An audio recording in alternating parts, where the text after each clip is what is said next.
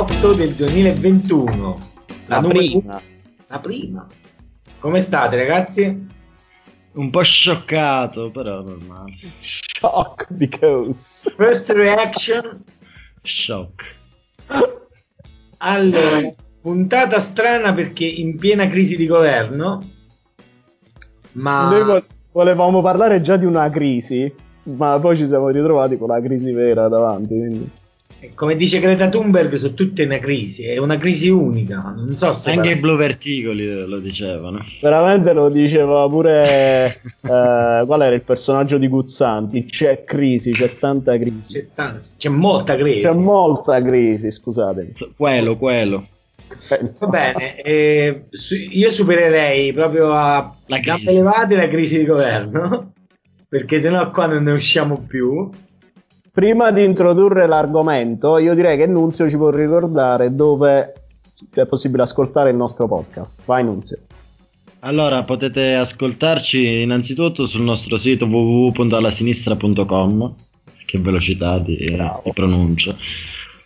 Poi su tutti i canali podcast, Spotify, Google Podcast, uh, Apple Podcast, uh, YouTube e chi ne ha più ne mette. E su quali social siamo?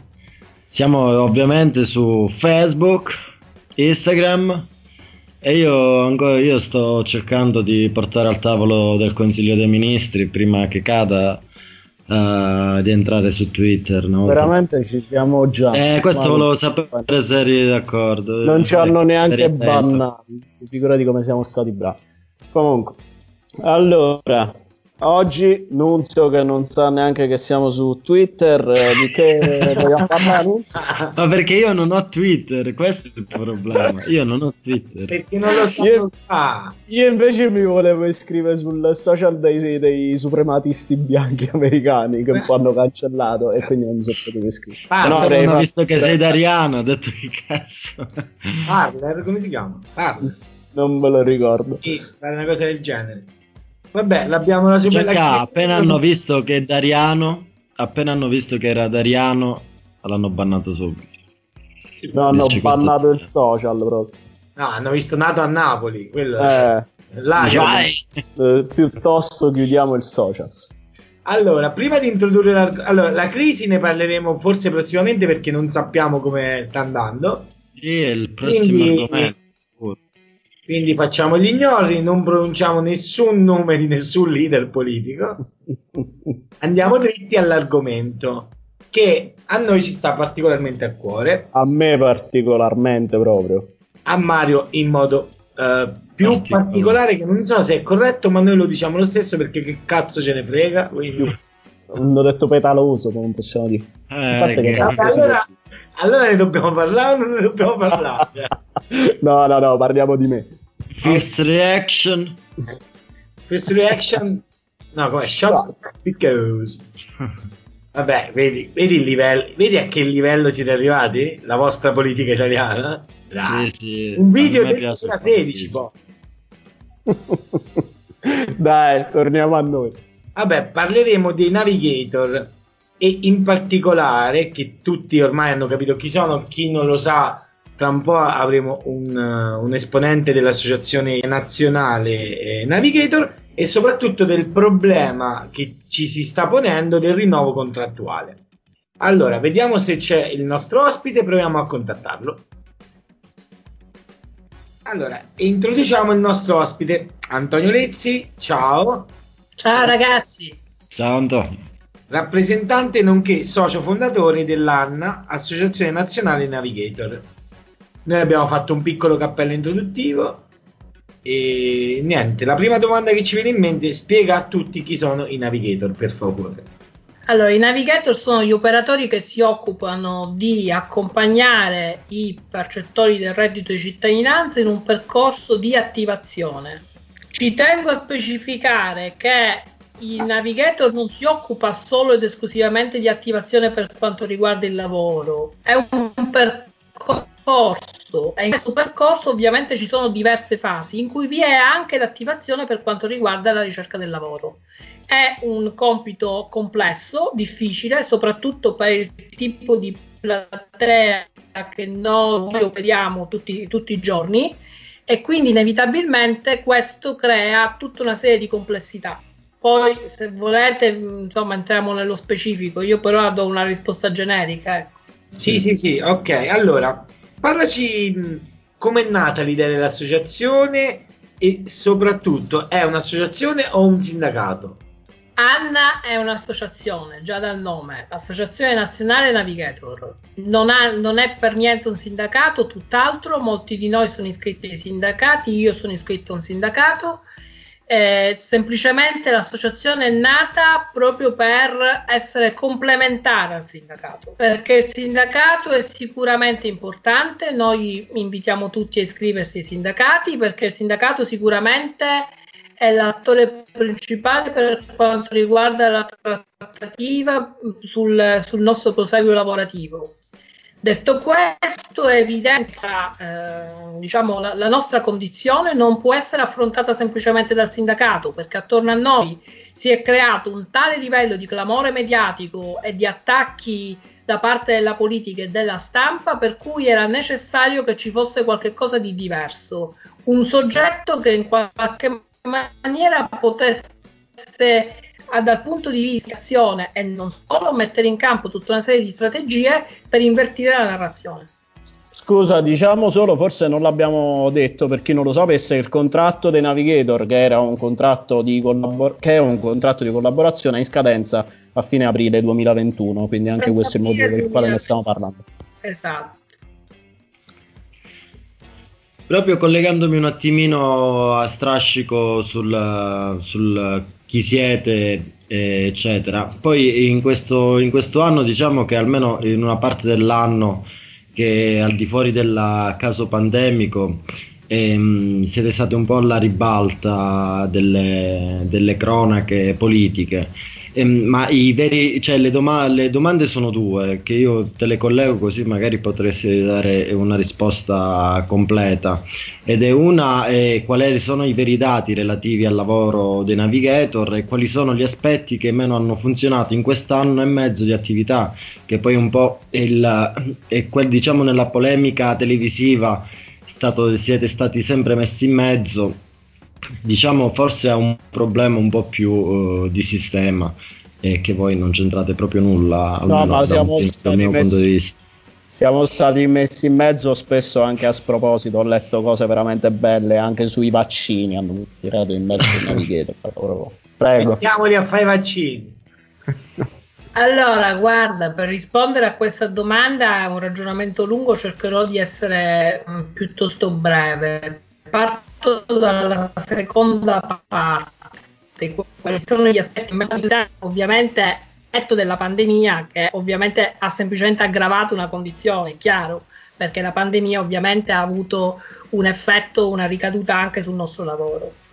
Quello che ha creato difficoltà nell'applicazione del reddito di cittadinanza son, sono state due i principali fattori. Il primo è la difficoltà di un coordinamento istituzionale adeguato per quanto riguarda i voti. Il reddito di cittadinanza è una misura che, fa, che si basa sulla collaborazione di INPS, AMPAL, regioni, centri per l'impiego, servizi sociali, comuni, ognuno con la propria titolarità, ognuno con le proprie competenze, ognuno con la propria piccola fetta di potere. È chiaro che, e mi pare che la pandemia abbia dimostrato le difficoltà che ci sono nei collegamenti Stato-enti locali, esattamente come ci sono stati per il Covid, le stesse identiche dinamiche ci sono state per il reddito di cittadinanza.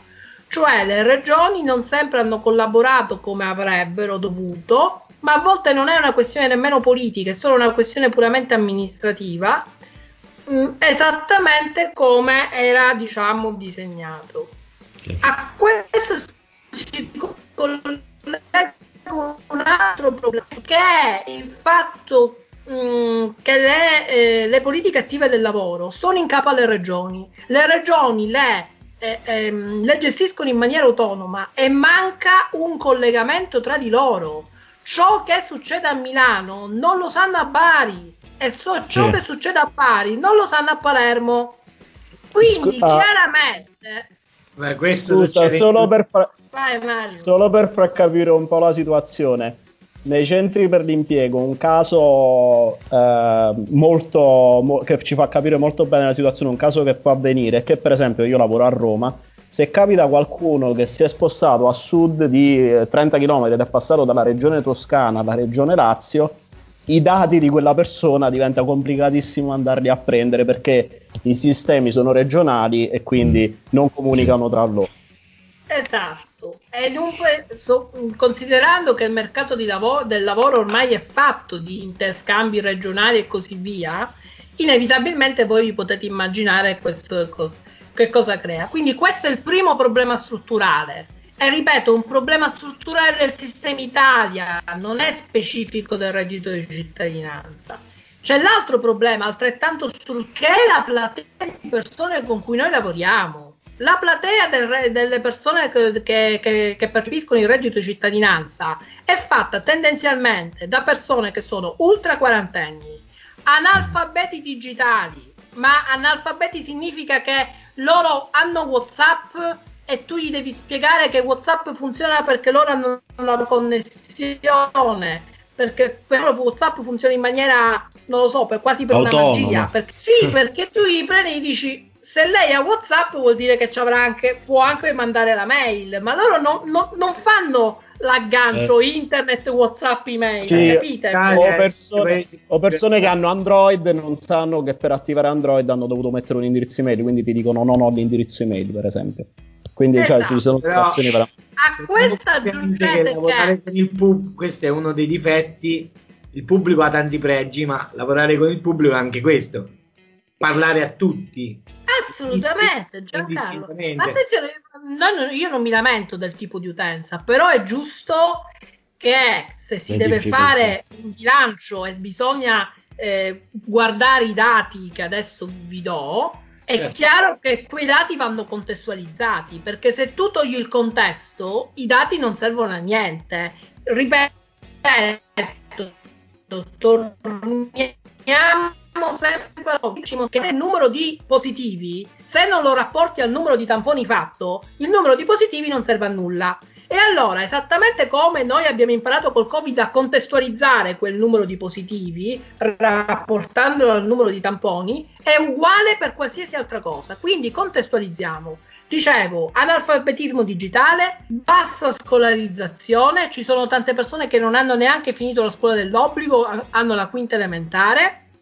E ripeto, io sto vicino Milano, per cui non sto nel sud del mondo, ok, vicino Milano.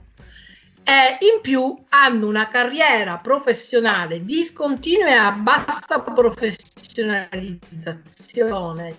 Dico, tendenzialmente i percettori del reddito di cittadinanza hanno lavorato pur saltuariamente nel ristorazione facendo i camerieri o gli addetti mensa, edilizia oppure anche moltissimi altri nel servizio, nel servizio, delle pulizie, nelle Ma pulizie. Ok, questi sono i tre macro settori. Poi attenzione, ovviamente c'è, io certo. sto generalizzando chiaramente. Certo, certo. certo, certo.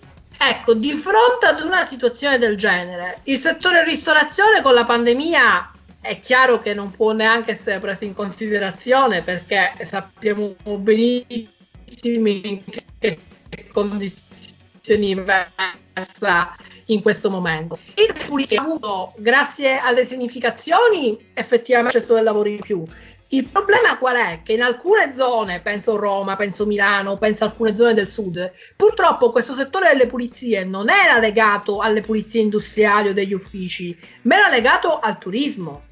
E sì. quindi chiaramente, esattamente come per la ristorazione, quel settore è andato in crisi.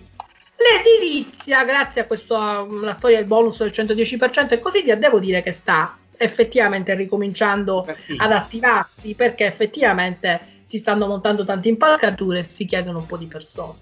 Quindi, tornando a noi, quali sono i veri dati relativi al lavoro dei navigator? Allora, noi abbiamo rioccupato circa 366.000 persone. Attenzione, io qua ci tengo a dirlo, perché poi la domanda che scatta sempre, quanti di questi 366.000 l'hanno trovato grazie ai navigator Io ho una domanda di... ed è questa. Come dicevo prima, il navigator costruisce un percorso con eh, un percorso di attivazione che deve rendere il percettore piano piano sempre più autonomo nella ricerca del lavoro. Il che vuol dire che io al percettore insegno come si va su internet, insegno come si costruisce un curriculum vitae, insegno come si prende e si affronta un colloquio di lavoro, insegno come si va su un sito internet per fare una ricerca, eh, magari in una piattaforma, incrocio domanda, incro- eh, scusate, incrocio domanda offerta e così via. Ora, nel momento in cui io gli ho insegnato queste cose, se poi lui ha trovato il lavoro magari attraverso un altro canale, non è quello che gli ho proposto io, ma si può mai veramente dire che il contributo del navigator non è stato fondamentale? perché lui quel lavoro, quel colloquio e così via lo ha fatto anche perché, ora non, non è tutto merito nostro chiaramente, ma l'ha fatto anche perché noi gli abbiamo preso e gli abbiamo, delle, gli abbiamo dato delle capacità che lui prima non aveva, gliele abbiamo rinforzate. E aggiungo un ultimo punto, sempre per la contestualizzazione. Il tipo di platea con cui noi lavoriamo, un tipo di platea scoraggiata, è un sì. tipo di platea marginalizzata, che sì, si sente sì, sconfitta nella vita. Guardate che non è semplice per queste persone andare propini un'offerta e gli dici tieni qua c'è il biglietto vai a farti il colloquio di lavoro come se nulla fosse chi ragiona in questi termini vuol dire che non conosce minimamente la platea sì, e sì. questo è, è, questo che eh, io trovo veramente incredibile, perché e qua torno al discorso dei problemi strutturali. Oggi si chiama reddito di cittadinanza, domani lo potete chiamare in un'altra maniera, ma con questa platea di persone bisognerà lavorarci, perché il reddito di cittadinanza, che ha anche i suoi difetti, ha comunque, ha comunque fatto emergere che ci sono circa 3 milioni di persone che vivono in una condizione di difficoltà. Uno Stato, uno Stato europeo del calibro dell'Italia, non può fare finta che queste persone non ci siano. Certo, voi e allora... mezzo. Come? Dovreste essere il mezzo di collegamento tra il disagio e il tornare a una a un certo status economico. Scusa, esatto. posso aggiungere anche una cosa sempre per contestualizzare sempre poi per capire i dati e anche per capire il fatto che tu dici poi quanti di queste offerte di queste persone che hanno cominciato a lavorare lo hanno fatto effettivamente per il navigator. Questo diventa ancora più difficile farlo, se non impossibile rispondere a quella domanda, perché tante delle cose previste nella legge istitutiva del reddito di cittadinanza in realtà non sono mai partite, non certo per colpa dei navigator, no, può, può essere colpa di tanta gente, ma non dei navigator. Per esempio, il sistema del eh, famoso assegno di ricollocazione, che per chi non lo sapesse doveva essere una ricerca intensiva del lavoro, che doveva permettere alla, una serie di incontri più intensi e quindi permettere al beneficiario di trovare l'offerta di lavoro, dove stava partendo prima della, della, del Covid, poi naturalmente la cosa si è fermata. Stessa cosa, io non so se in tutte le regioni è successo questo, ma il sistema di offerta congrua, che doveva essere l'offerta che il, il beneficiario era tenuto ad accettare una delle tre offerte congrue che gli venivano presentate, praticamente le offerte congrue fino a questo momento, parlo per esperienza personale, non sono mai state presentate. Quindi è una situazione nella quale ci sono tante carenze e, e diventa certo, secondo certo. me anche un, po', anche un po' non lo so come giudicarlo, non voglio dire parole avventate, ma insomma dire che è colpa dei navigator. Sì, sarà colpa anche dei navigator in parte. No, no, no, penso che tu abbia spiegato bene che è colpa diciamo di che, della mancanza di, una, di un'organizzazione, di una sinergia. Senza, senza voler dire che noi siamo quelli bravi, eh? cioè non, non, è quello l'intento del, ah, del, certo, di quello certo. che sto dicendo. Prego. Il problema è che tutto il settore è un settore che avrebbe necessità di un potenziamento, avrebbe mm. bisogno di un potenziamento di centri per l'impiego avrebbero bisogno di un potenziamento i navigator avrebbero bisogno di potenziamento gli assistenti sociali ecco questo è un altro piccolo punto che io vorrei far emergere prima del reddito di cittadinanza c'era il REI il REI era il reddito di inclusione sì. che fu introdotto dal governo Gentiloni. I rei al patto reddito di cittadinanza ah. aveva un grosso, cioè Come Giancarlo? Si faceva politica in Italia lì. Sì, eh, il fatto è che il REI era un sistema in cui chi veniva preso in carico veniva mandato in automatico agli assistenti sociali.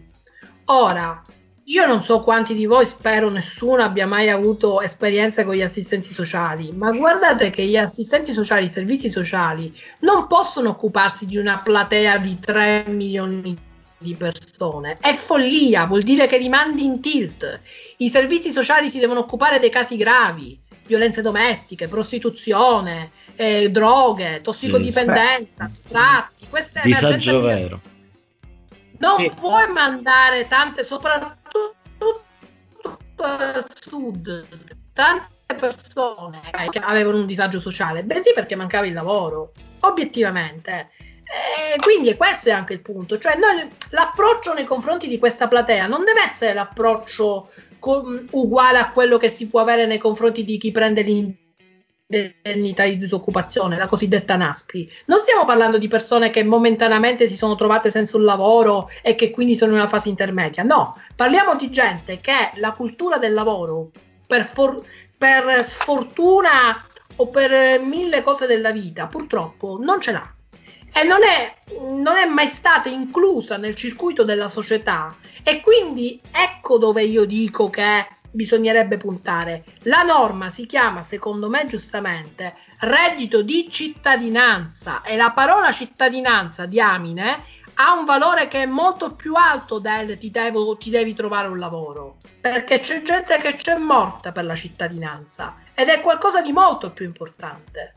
E infatti i navigator, quando sono stati selezionati, non si è cercato solo il profilo economico o um, giuridico, come spesso viene chiesto nei concorsi pubblici, ma è stato aperto anche a sociologi e psicologi.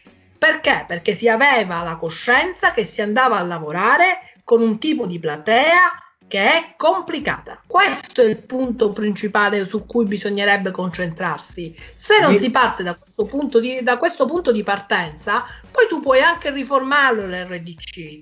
Però se tu queste persone non gli vuoi dare solo passivo, cioè una mancia, come si dice per farli stare sul divano, bensì li vuoi riattivare, mettiti in testa che il lavoro da fare è lungo, aspro e complicato. Non sì, si può pensare che questa cosa si possa fare in quei mesi, tra l'altro in mezzo a una pandemia. Ecco. Certo. Conoscendo l'esperienza di Mario da vicino, sì. L'unica critica che mi viene in mente è che il lavoro è stato fatto troppo velocemente tra la selezione e l'inserimento sul campo. Beh, guarda formazione... non è, questo, questo, non è vero.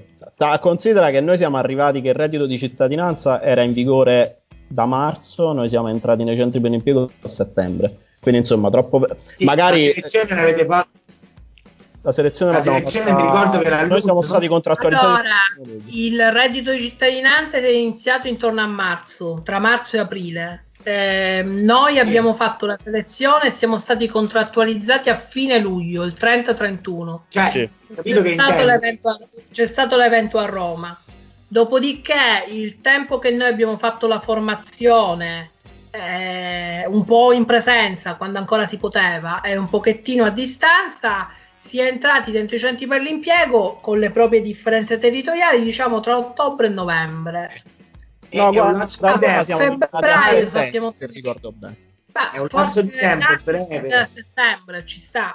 Dico, nel febbraio, 2020, nel febbraio 2020 sappiamo tutti poi che cosa è successo, però, eh.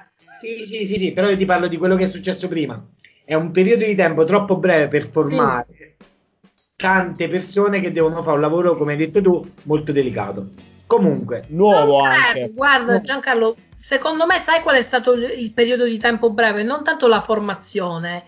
Era, sarebbe stato bene prima mettere a sistema le, esatto. tutti i diversi gangli istituzionali. Eh, ecco. infatti quello, la mia battuta era questa. Cioè... Correre un po' troppo su quello, su sì, quello sì, io concordo, perché la oh, formazione no, infatti... nostra è stata intensa il problema è che bisognava testare meglio, che ci fosse una, una vera e piena collaborazione giuridicamente parlando c'è stata perché ogni regione ha firmato una convenzione precisa, specifica e così via. Poi ne sappiamo che se io ti voglio burocraticamente, diciamo, rendere un po' più difficile il lavoro, non ci vuole molto, ecco. Mario, tu vuoi... Ma infatti guarda, io la, l'unica battuta che faccio su questo è che il problema è, è, è, veramente di sistema. Cioè, è, impensabile che, ok, il titolo quinto che ha dato le, queste, queste, cose alle regioni, però che eh, Regione Toscana, Regione Lazio, Regione Calabria, che poi eh, sono queste le regioni del sud che vanno in difficoltà maggiore,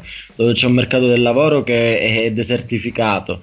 Cioè, è ovvio che poi le, le doma- la domanda è verso, è verso il nord e che non ci sia collegamento e questo è imbarazzante, come, come, dicevi tu, da un paese del calibro come l'Italia, cioè quando stiamo parlando del, del Camerun, ma stiamo parlando di un paese che questo discorso se lo doveva già immaginare, già lo doveva... Certo. Cioè, forse hai, hai perfettamente ragione quando dici del fatto che più dei navigator era più la macchina che si doveva sistemare.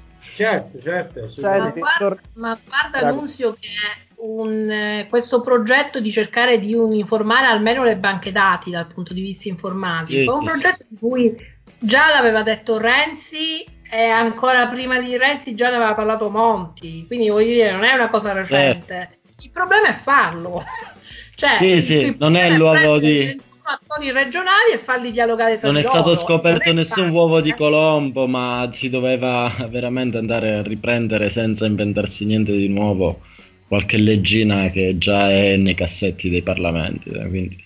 Senti, invece tornando un po' più alle cose, a noi ci piacciono le cose un po' terra-terra, quindi tornando al concreto, al netto della, della crisi di governo in atto. Eh, a che punto siamo con uh, il rinnovo, la proroga del contratto che è in scadenza ad aprile 2021? In legge di bilancio mh, mm, è stato presentato un emendamento a firma di Co- Claudio Cominardi, parlamentare dei 5 Stelle. L'emendamento è scantonato e quindi non siamo entrati in legge di bilancio. Uh, in questo momento c'è il decreto mille proroghe che è stato emanato a fine dicembre dal governo e che quindi essendo un decreto legge potrà essere convertito in legge entro 60 giorni. nel testo originale non ci siamo, però potremmo entrarci successivamente perché appunto nel, nella conversione in legge possono essere diciamo aggiunti degli articoli al decreto mille proroghe. Attualmente diciamo diciamo, politicamente eh, la ministra Catalfo, il ministro del lavoro, eh, finora aveva sempre avuto un atteggiamento molto interlocutorio, nel senso che non aveva preso una posizione netta, ultimamente qualche giorno fa in un'intervista a Repubblica a firma di Valentina Conte a domanda diretta ha detto io spero di poter prorogare i contratti almeno fino a dicembre del 2021. Credi... Ovviamente Mario, come dici tu, al netto della, della eh, crisi di governo. Perché, ma, però comunque esatto, è un passo in avanti perché la Catalfo, eh, la ministra Catalfo, in diverse interviste, quando, chiedeva, quando le chiedevano dei navigator, diceva eh, che potevamo fare i concorsi nelle regioni, che è una cosa, cioè, a, vi spiego subito quanto, perché questa cosa è assurda. Prima, poi magari Antonio ne sa più di me Prima di tutto i concorsi sono stati in gran parte banditi, nel Lazio è stata fatta anche la prima e la seconda prova se non sbaglio. Seconda cosa, in questi concorsi non era stato riconosciuto neanche un punteggio per il servizio prestato, quindi tu mi dici posso fare il concorso, lo posso fare pure al Ministero del Lavoro, cioè se per questo siamo tutti laureati con voti alti, non è che me lo deve dire la ministra che posso fare il concorso. E poi comunque i concorsi nei centri per l'impiego in gran parte sono per diplomati, quindi cioè, in ogni caso la nostra figura non è lo sbocco naturale, non sarebbe quello di, di, fare il concorso nei centri per l'impiego. Cioè, qui il grande problema di fondo, adesso al netto se la, la cosa dei navigator ha funzionato bene, poteva funzionare meglio, è che ci sono 2700 circa persone laureate che hanno fatto esperienza per un anno e mezzo nella pubblica amministrazione, per la quale al momento non si vede un, uno sbocco. Poi si dice le, le, risorse umane nella pubblica amministrazione, questa è una mia considerazione. Non so a questo punto come si vogliano valorizzare. Prego. Tornando un attimo al risvolto politico che a me interessa molto, secondo te la spaccatura che si sta vivendo all'interno dei 5 Stelle, che è il partito che maggiormente ha sponsorizzato diciamo, la, la struttura reddito cittadinanza e di conseguenza anche il ruolo di navigator, secondo te influisce? Ha influito su questo impasse? Guarda Giancarlo, ufficialmente la posizione del Movimento 5 Stelle è che sono abbastanza compatti. Noi abbiamo interloquito con alcuni esponenti e tutti ci hanno detto no, no, ma assolutamente. In realtà sì, nel senso che qualche segnale di, non dico di chiusura, però quantomeno di difficoltà a voler affrontare l'argomento c'è, c'è stato. Perché? Perché noi siamo stati, siamo stati attaccati molto e quindi i 5 Stelle, ma, ma, non è solo i 5 Stelle, ormai un po' tutte le forze politiche ragionano molto sul, sull'ultimo like su Facebook e l'ultimo tweet che, che, è uscito, per cui chiaramente ven- veniamo ritenuti, secondo me anche a torto, perché vale il discorso che ha fatto Mario prima, eh, veniamo ritenuti un, un argomento poco popolare, mettiamola così. Però c'è anche da dire, perché sarebbe ingiusto non dirlo, che i 5 Stelle non sono gli unici attori, c'è anche il Partito Democratico che in tutto questo gioca una partita anche là molto, come dire, ambigua. Eh, no, no, no, io non mi permetterei mai eh, eh, un, no, un po' ambigua. No, no, un po' ambigua, nel senso che ehm, da una parte loro si rendono conto che, eh, come dice Mario, siamo 2700 persone laureate e guardate ragazzi che io lo dico senza mezzi termini, se qua c'è lo sblocco dei licenziamenti a marzo e, e noi ad aprile andiamo via, cioè, cioè una tempesta perfetta noi facciamo veramente tantissima roba sui centri per l'impiego. Ma dico al di là di questo, quindi ci sono alcuni esponenti del PD che si sono spesi molto contro il reddito di cittadinanza ai tempi del governo giallo-verde e che chiaramente adesso gli viene un po' più difficile riposizionarsi. Ecco. Eh, tu dici pongono un freno anche loro. Però è anche vero che pur in forma, diciamo, inform- diciamo, in maniera informale, quindi ancora non ufficiale, anche da parte del PD abbiamo ricevuto diciamo delle aperture. Ora, quanto siano sincere e si traducono in un atto normativo, ovviamente io non lo posso sapere, però diciamo che qualche cosa si sta muovendo anche là, da questo eh, punto di vista. La situazione secondo me è ancora più paradossale, come accennavi anche tu, perché il reddito di cittadinanza è una misura che andrà avanti che come dicevi tu giustamente si, si potrebbe, la platea si potrebbe anche allargare molto con la crisi economica, lo sblocco, il, lo sblocco dei licenziamenti. E, quindi cioè, eh, si parla tanto poi a, solo a parole a questo punto di, di politiche attive del lavoro, il potenziamento, però si lascerebbero i centri per l'impiego completamente sguarniti poi a questo cioè non sguarniti, i centri per l'impiego hanno i loro dipendenti, però il supporto che noi dovevamo Beh, dare non ci sarebbe più, i nuovi dipendenti non arrivano ancora. Una situazione stiamo addentrando in un campo di critiche verso due governi, gli ultimi due che stati, hanno, avuto, hanno pensato ad altro. Quindi... No, no, il governo precedente ci ha fatto il concorso. Battuta, no, comunque no, il, i problemi ci sono, ma eh, diciamo che il nostro contratto si sapeva che durava eh, fino Scadere. ad aprile 2021 il, il, fatto è che nel frattempo la famosa, famose, eh, la famosa, riforma delle politiche attive del lavoro è rimasta solo una nota sulle, su, sugli e un anno e mezzo c'è stata la pandemia. C'è anche da dire, ora ad onore del vero, ad onore della cronaca, c'è anche da dire che in più interviste pubbliche sia Di Maio quando era vicepresidente del Consiglio ed era ministro dello sviluppo economico soprattutto eh, sia Tridico, presidente dell'Inps, avevano aperto all'idea che no, ma se siano tranquilli i navigator, no. perché tanto saranno tutti stabilizzati.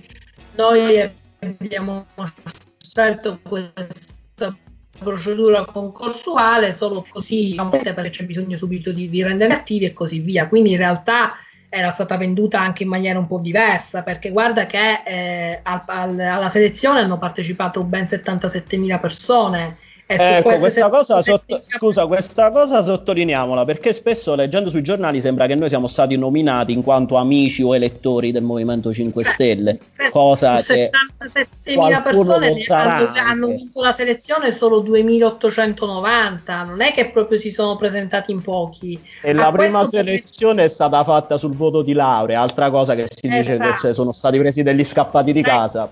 Questo, vorrei su questo puntualizzare un attimo, l'età media dei, dei navigator è 35 anni e il voto di laurea medio dei navigator è 107, ok? E sì. noi non abbiamo la laurea triennale, abbiamo una laurea magistrale.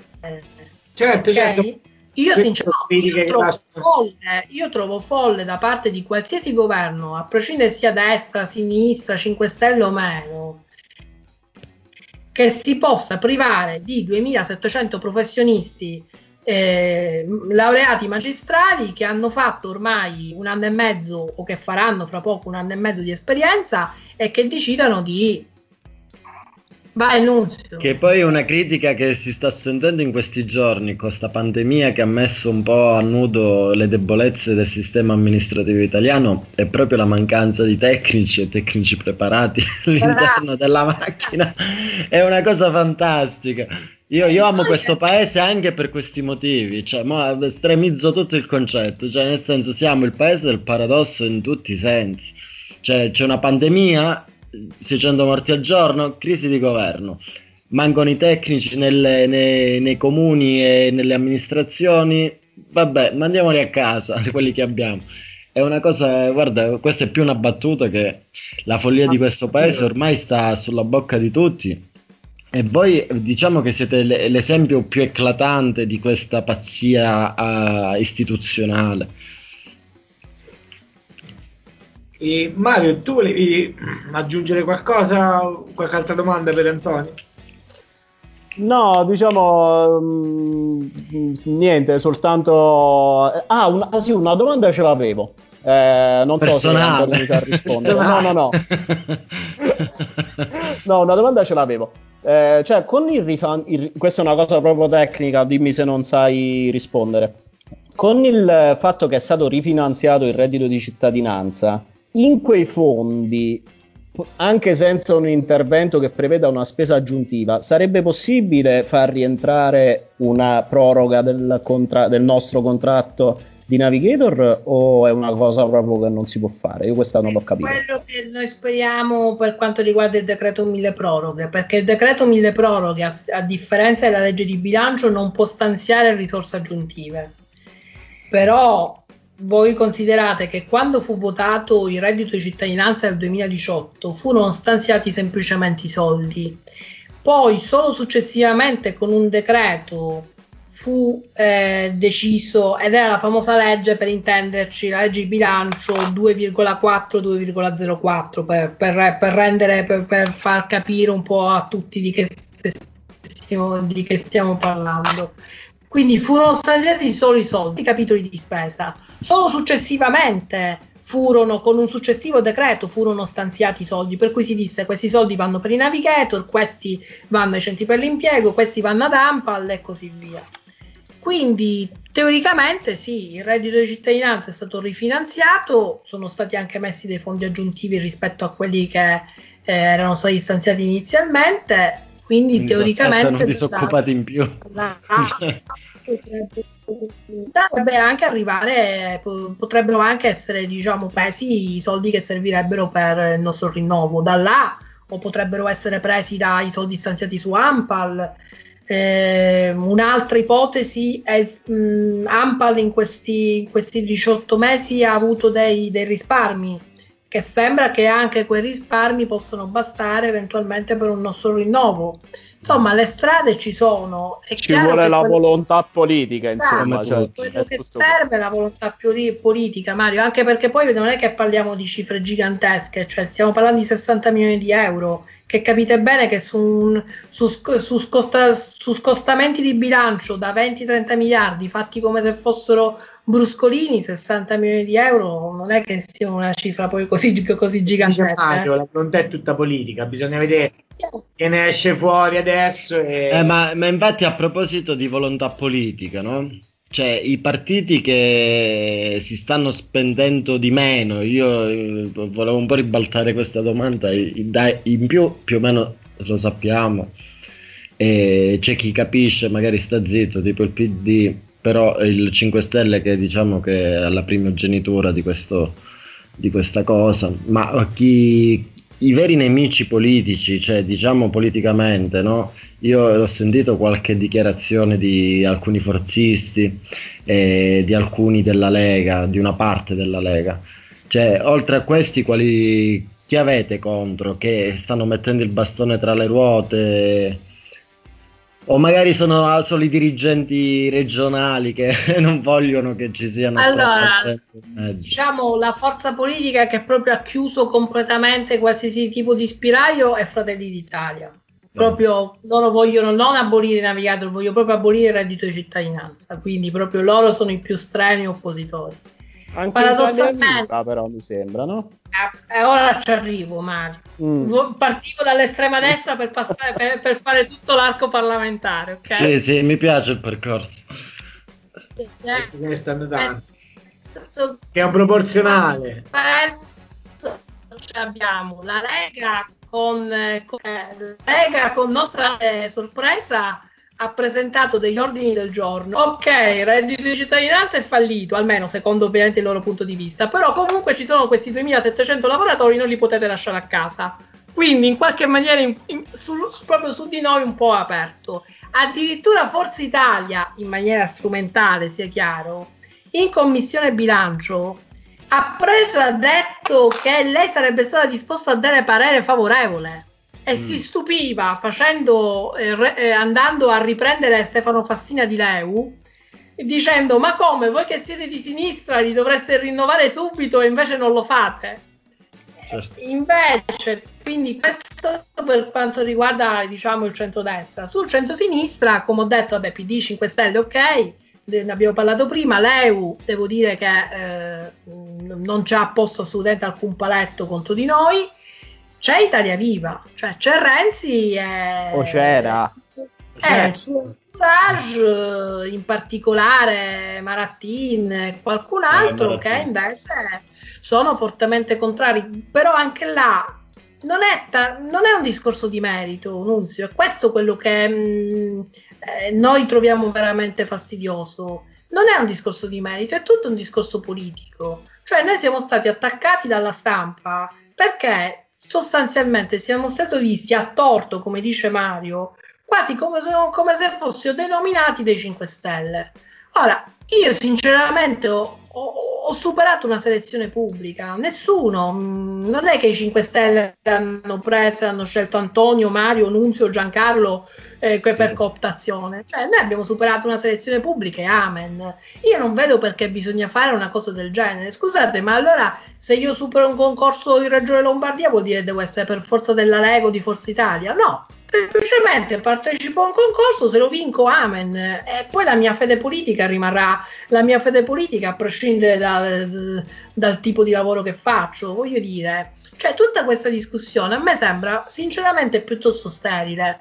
Eh, e la stampa si è buttata su di noi perché serviva nella narrazione, in una narrazione esasperata, serviva prendere, serviva in qualche maniera smontarci però attenzione, perché bisogna dare a Cesare quel che è di Cesare. Perché serviva a smontarci? Perché c'è stato un errore di comunicazione fin dall'inizio. Perché se i 5 Stelle nel presentarci non ci avessero presentato come i supereroi, tranquilli, adesso arrivano i navigator e vedete che, che, tutte queste persone gli trovano un posto di lavoro. E se non si fosse andato in giro a sbandierare abbiamo abolito la povertà, eh. con il reddito di cittadinanza. Posso aggiungere un'altra cosa? Scusa, sì, se sì, non posso... È vero, è vero, questo sono d'accordo. Sì, sì, sì. Scusa, se non posso... Poi parlate, parlate voi. No, no, Dico... soltanto un'integrazione a se non fossero andati in giro. Se non fossero andati in giro, anche a dire, per esempio, che noi eravamo quelli che col tablet trovavamo la, l'incrocio domanda-offerta, quando invece poi nella convenzione noi siamo degli assistenti tecnici della, delle, delle regioni. Cioè, è stata presentata in maniera veramente pittoresca ma questo, la nostra posizione. Ma questo è il solito distacco tra la dichiarazione di intenti, magari anche scritta nella legge, e poi l'applicazione pratica, di cui l'Italia ha sempre avuto difficoltà, cioè la fase dell'implementazione. Ora, su questo, quindi, è chiaro che se tu mi pompi come se la non c'è, perché pur col nostro impegno non è che, ripeto, le, le, difficoltà strutturali non permettono rivoluzioni. Io questo è quello che mm, veramente trovo, questo lo dico personalmente, non, non, è, non so se è patrimonio di tutta l'associazione, però per certe riforme serve lungimiranza. Ok? Lungimiranza significa programmare un qualche cosa che abbia dei tempi, non dico lunghissimi, perché come diceva Keynes, nel lungo periodo siamo tutti morti, però almeno di medio periodo non si può fare una qualsiasi riforma che sia delle pensioni, che sia il reddito di cittadinanza, che sia il Job Act, qualsiasi cosa e dire dopo un anno ok signori tiriamone fuori immediatamente un, eh, un bilancio perché non è così. Alcuni ah, degli effetti si vedono a cascata dopo. Devi dare il tempo di implementazione perché altrimenti noi faremo sempre la riforma sulla riforma sulla riforma esatto. senza che effettivamente si possa fare un reale bilancio. E questa poi diventa un, una piramide burocratica. Quindi e poi mi taccio. Se i 5 Stelle avessero fatto un banale discorso di verità, cioè, è un settore su cui non si è mai veramente investito. Noi ci stiamo mettendo tanti soldi e questo, attenzione, è un grande merito, ok? È un grande merito aver, aver messo soldi in maniera significativa su una platea di persone dimenticate fino ad adesso. Bisogna allineare. E allora, se hai avuto l'attenzione per fare una poi fai un discorso di verità dicendo, signori, questa è la situazione di partenza, non aspettatevi miracoli, sappiate che si lavorerà. Io penso che l'italiano, di fronte a un discorso così, avrebbe accettato che ci, che ci fossero delle difficoltà, banalmente. Purtroppo ormai abbiamo una politica che è tutta basata sul lancio su Facebook, l'urlo e così via, e quindi inevitabilmente eh, serviva semplicemente la propaganda. Poi ripeto, attenzione, io comprendo i 5 Stelle avevano vinto le elezioni, il 4%, un esploit, nessuno se l'aspettava ed erano ovviamente euforici. Magari sarei stato euforico pure io, pure voi, io di questo non lo so. Però insomma cerca anche piano piano nel corso del tempo un attimino anche di riallineare la comunicazione e invece su questo c'è stato, ecco, noi su questo lo devo dire, credo che Mario sia d'accordo, noi su questo ci siamo sentiti molto abbandonati perché né l'azienda né, né la politica ci ha mai veramente difeso. Ecco. Sì, io voglio concludere solo con una battuta per far capire un po' la, la, il clima nel quale noi ci siamo trovati. Noi siamo stati contrattualizzati, se non ricordo male, il 31 luglio e alcune sì. televisioni il primo agosto hanno mandato, anche nel centro per l'impiego dove lavoro, dei giornalisti che andavano a chiedere alle persone a caso, poi perché tu non sai se una persona è percettore di reddito di cittadinanza, se avevano visto i navigator o addirittura se gli avevano trovato il lavoro. Perché siamo Superman, c'è stata... No, l'hai scritto in fronte. Una... No, vabbè, Comunque, per farvi capire un po' il clima nel quale siamo sì, entrati. Ma guardate che io in questi mesi ho parlato io con tanti giornalisti, anche con eh, altri stakeholder eh, che si occupano di, di, lavoro e così via. Guardate ragazzi che io lo dico con grande sincerità, eh, manca proprio la percezione del nostro lavoro e della platea con cui noi lavoriamo. Perché in realtà nel momento in cui io cerco di spiegare come sto facendo oggi con voi le cose, io sto trovando molta più apertura e molta più voglia di ascoltare di quanto io mi aspettassi. Certo. Poi attenzione, eh, io non, non, voglio prendermi in giro, è, che, è chiaro che il giornalista mi ascolta anche perché poi strumentalmente gli serve per attaccare il governo, i 5 Stelle, quello che vuoi. Eh, però in qualche maniera, ripeto, c'è l'interesse da questo punto di vista e io penso che in questo l'associazione abbia avuto un ruolo determinante perché se oggi voi confrontate quello che si dice sui navigator, ovviamente quello che si dice su testate però serie, non eh, sul blog eh, dello zio Peppino, eh, e lo confrontate con quello che succede, con quello che si diceva qualche mese fa, voi vedrete un cambiamento radicale anche nella narrazione, ok? Okay. Perché si è capito che forse le cose sono un po' più complesse rispetto a quello che effettivamente c'è. Chiudo con un'ultima cosa. Noi abbiamo scritto una, una lettera aperta alla ministra Catalfo. Noi siamo ovviamente più che interessati alla contrattiva e speriamo soprattutto in prospettiva, nel momento in cui ci sarà questa riforma delle politiche attive del lavoro, di essere ovviamente parte integrante di questo nuovo sistema che si vuole mettere in atto. Però io vorrei essere chiaro, a, anche a costo di sembrare forse arroganti, noi vogliamo che la proroga ci sia non perché siamo 2700 persone di piazzarsi, bensì perché ci venga riconosciuto il lavoro che abbiamo fatto in tutti questi mesi, pur con tante difficoltà, e allora se mi viene riconosciuto quello sforzo e quel lavoro, la proroga deve essere diretta conseguenza di questo. Io non voglio essere etichettato come una sorta di eh, come dire, parassita o qualcosa del genere, sì, l'ennesima clientela da, che deve essere rinnovata. No, io voglio che riconosciuto che cosa io ho fatto, perché io, perché io, Mario e tutti gli altri siamo, princip- siamo prima di tutto dei professionisti che si sono messi al servizio del, de- della società e al servizio del pubblico perché ci crediamo proprio perché il pubblico è qualcosa di diverso e quando sento le persone parlare ah ma ci sono le agenzie private per il lavoro le agenzie private per il lavoro questi lavoratori non li guardano neppure per il semplice motivo che questi lavoratori costano costa tanto formarli e un'agenzia per il lavoro non spende tanti soldi per formare una persona che poi magari mi va a fare le sanificazioni per otto ore alla settimana perché sì. non gli conviene economicamente parlando certo.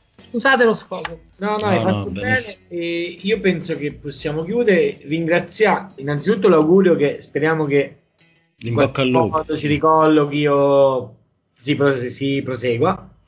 E ti ringraziamo, grazie anche all'associazione ovviamente. Grazie Giancarlo. Tu, tu sei portavoce. Ragazzi, vogliamo salutare Antonio.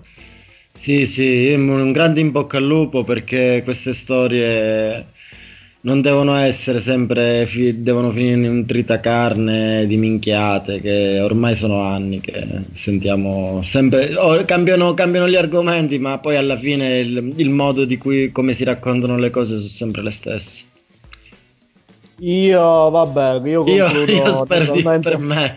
Per, per, per, sono, lo dico in maniera interessata, spero che la cosa si concluda positivamente e spero davvero che a me la cosa, ripeto, che, che dà fastidio più di tutte è la cosa che non si voglia riconoscere che noi siamo delle persone che hanno superato una selezione pubblica, eh, siamo dei laureati e non siamo, state, non siamo persone che sono state messe lì perché cugine di Luigi Di Maio. Cioè, quella è l'unica certo. cosa che... Certo. Per il resto, io ti ringrazio, eh, ci sentiremo poi, speriamo, per uh, notizie migliori. Un bocca al lupo veramente. Grazie a voi ragazzi. Allora, ringraziamo Antonio dell'associazione e è un problema che ci sta a cuore non solo per le sorti di, del nostro buon Milaz ma a me sta molto più a cuore. A te sta molto più a cuore. più questo di quello specia- della specializzazione dei medici se devo Giancarlo sicuro. Più della crisi di governo secondo me. Eh sì. Che poi mm. sono questi i temi quelli più importanti. Non so Giancarlo, le... va a finire che noi alla fine della fiera dobbiamo dire bravo a Milan. cioè, Comunque, Quanto a parte gli scherzi, poi, poi la, la, la crisi di governo, della quale oggi non parliamo, si porta dietro poi tutti questi eh, problemi. Eh certo. Adesso eh, noi siamo l'equivalente di una sospesi crisi... un limbo, No, che ragione, noi, ragione. noi siamo l'equivalente di una crisi aziendale in questo momento, perché una, se tu pensi a Whirlpool saranno 3-4 mila dipendenti, quindi noi siamo più o meno l'equivalente della crisi aziendale e cambiando il governo rischi di cambiare tutti gli interlocutori e tutto quello che si è fatto fino a Eh, questo ma anche momento. per l'ospedale di Cariati la stessa cosa, Eh, ragazzi. su Lo queste... Sì, sì, ma Eh. infatti eh, Quando adesso si stiamo parlando. Non ho ca- hai le regionali? Eh. A- ad oggi l'11 aprile. Eh, Ah, e due oh, giorni fa c'è stato il presidente della regione facente funzioni Spirlì, ragazzi, è venuto a trovarci. ah, eh, Ha detto voglio prima parlare con gli occupanti, addirittura. È un gesto da galantuomo. Eh, Vabbè. per- perché quando uno sa che ormai non c'ha più niente da perdere, capito? Mo vi riapre, mo vi riapre. non deve promettere nulla. Comunque, ragazzi, ci teniamo aggiornati quindi sulla, sulla crisi di governo. Faremo qualche maratona. Sì, sì, ass- maratona assolutamente. Io la blocco già No. da adesso. La prossima puntata crisi di governo. No, no, faremo maratona Mastella, visto che vi piace. Esatto. No? Facciamo un flusso di coscienza sulla crisi di governo. Chiamato d'accordo. Maratona di Mastella. Va bene, sono d'accordo. E vabbè, ascoltateci su tutte le piattaforme, che ha già ripetuto Nunzio prima. E E boh, mangiate, bevete, e divertitevi e, e non ci Poco. pensate. Non ci pensate. Alla prossima. Ciao! Ciao raga.